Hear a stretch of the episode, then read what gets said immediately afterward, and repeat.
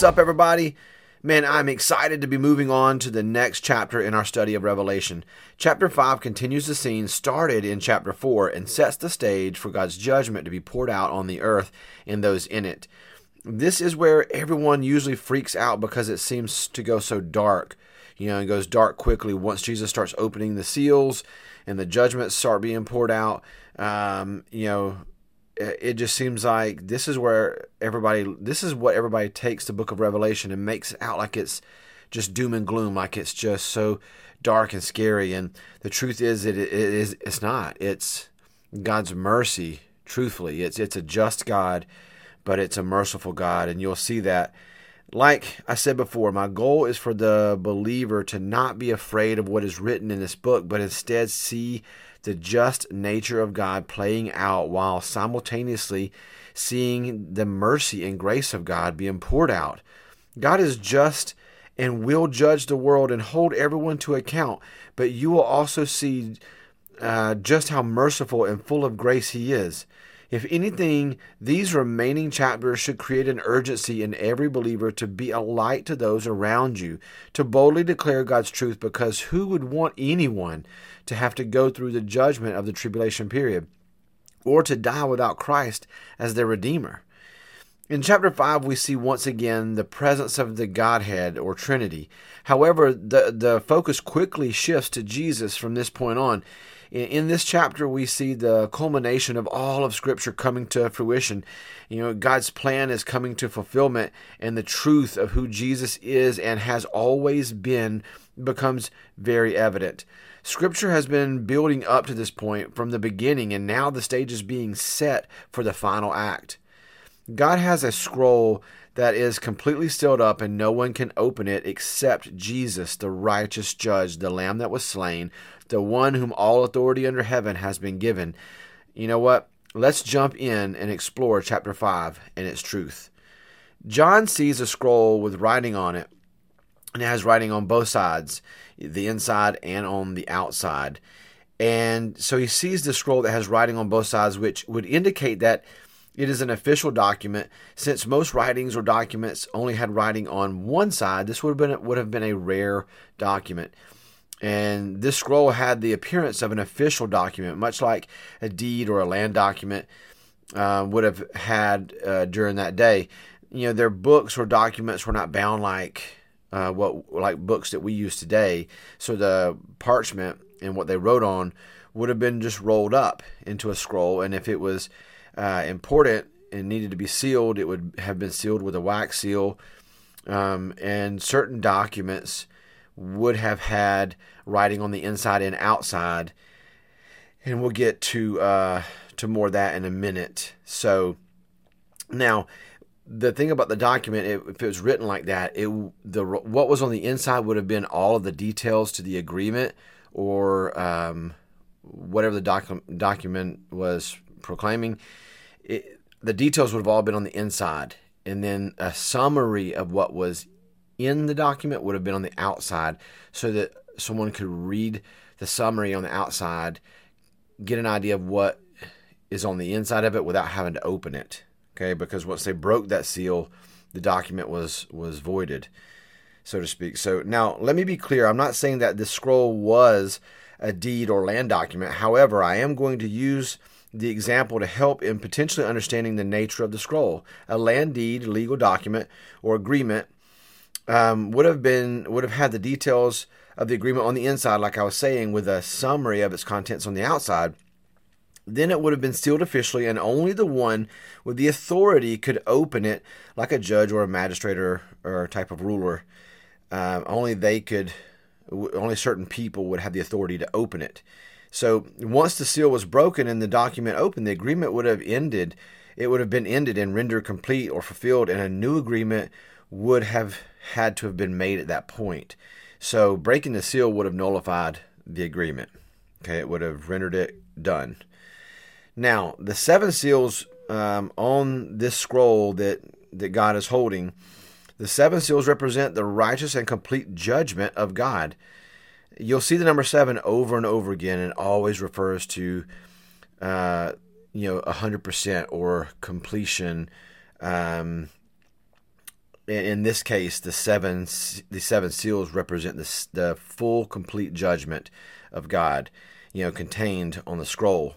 So, you know, someday, or some say, it is a land deed regarding the land of Israel that was given to the Gentiles uh, when God allowed them to trample and defile um, Jerusalem you know during the gentile age. And with the opening of the scroll it would render the agreement complete and the land would return to its rightful owner the nation of israel the people whom god made a covenant with and promised the land to. And some say it possibly contains you know like a lien against the souls of man like a, a sin debt that we couldn't pay. And god put a lien on the souls of man. But jesus being the lamb that was slain paid the debt and opening the scroll would show that the debt or lien was canceled and fulfilled there are many speculations as to what is in the scroll, and we may never know or fully understand, but sometimes we make things more difficult than they are, and sometimes we look for some hidden meaning or secret meaning and overlook the simplicity of the obvious. You know, as we go through the rest of Revelation, you will see with each seal that is opened, a piece of God's judgment is revealed. And when all the seals are opened on the scroll, it reveals the full and complete divine judgment of God on the world and mankind because of their sin and rebellion to God. It also ushers in the completion of the judgment against Israel and their atonement. You know, and it, it, their atonement will be complete, and they will no longer be subjugated to the Gentiles. The Gentile age will end. The church, however, is spared from this hour of judgment, as we learned during the seven letters to the seven churches. This may seem overly simple, but God reveals what happens with each seal that is opened and what happens when the final seal is broken. Therefore, we know what they represent. And the fact that there are seven just represents the complete and, and just judgment of God. So, by looking at the results of, of breaking the seals and opening the scroll, we can at least get a possible understanding regarding the scroll. And we can definitely see the clarity of its importance. Now, there's much to discuss as we go through these remaining chapters, so I, I won't get ahead of myself at this point regarding the seals. But, however, let me lay out a few things for you to consider. At creation uh, in Genesis, God tells us that when God created man, he gave mankind dominion over the earth and all that is in it to go and subdue it. And that's, you know, you can go back and look at Genesis uh, chapter 1, 26 through 28. Now, so God gave man dominion over the earth and, and to go and be fruitful, and multiply, and, and subdue it. Now, we also know that when the final seven years of judgment is complete, God will take back the dominion that was given to man, and it will be given to Yeshua, to Jesus, God in the flesh, the King of kings. He will be given dominion over all the earth and all that is in it, and he will reign forever, and his kingdom will never end. Now, man has not been a good steward of the dominion it was given. Man has defiled it and tainted it with sin, built altars to false gods, etc. And God will render judgment for that because he is just. Now, the scroll can't be opened without first breaking each seal, and each seal brings another portion of God's judgment. We know that once the judgment is complete, Jesus will establish his kingdom and take back dominion over all the earth and all that is in it.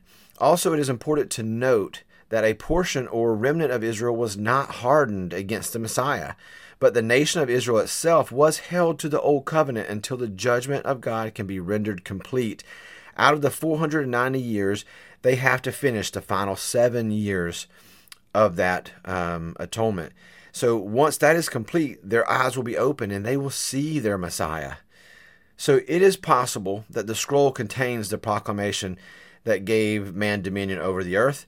After the and after judgment is rendered, the op- uh, and the opening of the scroll happens, it brings an end to man's dominion and it returns the dominion returns to Jesus, so to speak. But we can also conclude that the scroll could contain the old covenant that Israel is being held to until their atonement and judgment is complete. And by Jesus opening the scroll, he is rendering the judgment complete and the old covenant fulfilled regarding Israel and their atonement. And they can now be restored as the natural branch and there and take their place in God's family alongside the church.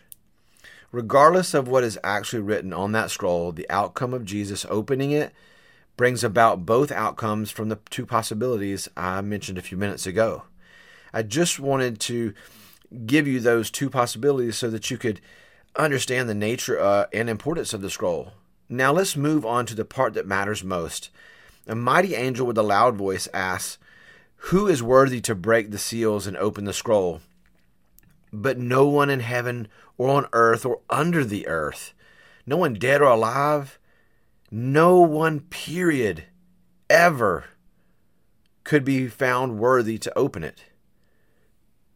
And at this point, John weeps. Now, don't miss this. If John saw the writing on the outside of the scroll and it showed a summary of what was in the scroll, and if that did in fact contain the old covenant that Israel was bound to, I could understand why John would be weeping at this point. You know, the thought of no one being able to open it, that would be harsh because he would know that if nobody can open that that scroll, then his people can never be free from their judgment from the the bondage to the to the law to the old covenant. They could never be free from it. And so i could see why that would would make him weep you know if that's the case you know. But hope rushes in in revelation 5 5 it says, Then one of the elders said to me, Do not weep. See, the lion of Judah, the lion of the tribe of Judah, the root of David, has triumphed. He is able to open the scroll and its seven seals. And at that moment, John's heart probably swelled with such hope and joy. There is one who is worthy. He can open it because he is the rightful king, the triumphant king, the lamb that was slain for the sins of the world, the one whom God's judgment for sin was poured out on at the cross. He defeated the enemy, he conquered the world, he defeated death, hell, and the grave, and he is the only one blameless before God, the only one worthy. He is the righteous judge. And because he is the lion of Judah, and the root of David, he can dispense the final judgment on Israel and the world. Only he can render the judgment complete and end the dominion of man along, along with Israel's uh, atonement, their time for atonement. So, tomorrow we will take a look at the rest of chapter 5. The lamb that was slain, the one who purchased for God with his blood people from every tribe and language and, and nation you know, and made them into a kingdom of priests that would serve God. There is so much to discuss tomorrow, and so I hope that you will join join me for the episode tomorrow. The first part of chapter five, I wanted to spend some time on the scroll because it is a key part of the story for the next several chapters. Also, what we cover today shows us that God is just and merciful. He must be true to his word he had to punish sin, just like he has to judge the world and Israel. And at the same time, he is merciful because he provided the sacrifice, the only one who could purchase man's freedom from sin, the only one who could fairly and mercifully judge and restore his people. He is the hope that endures forever. God is so full of mercy because where He judges, He intercedes on our behalf through His Son. Where you find God's judgment, you will find His grace and mercy all the more, as you will see throughout this entire book of Revelation. God, you are so full of mercy and grace. You are a just God and a righteous God, and you are righteous in your actions. Thank you, Jesus, for stepping off your throne and becoming our humble sacrifice, for paying a debt we could never pay, and for interceding on our behalf before the Father. I look forward to your kingdom, but until that day comes, let me serve you with all that I am.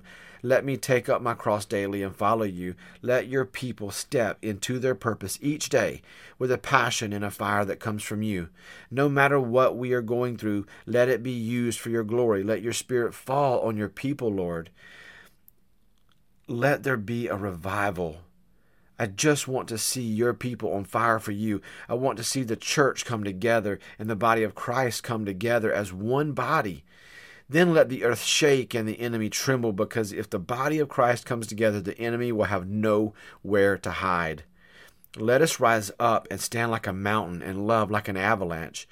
Even if Even in our failures, let us point others to you, the Lamb that was slain, the triumphant King, our salvation. Amen.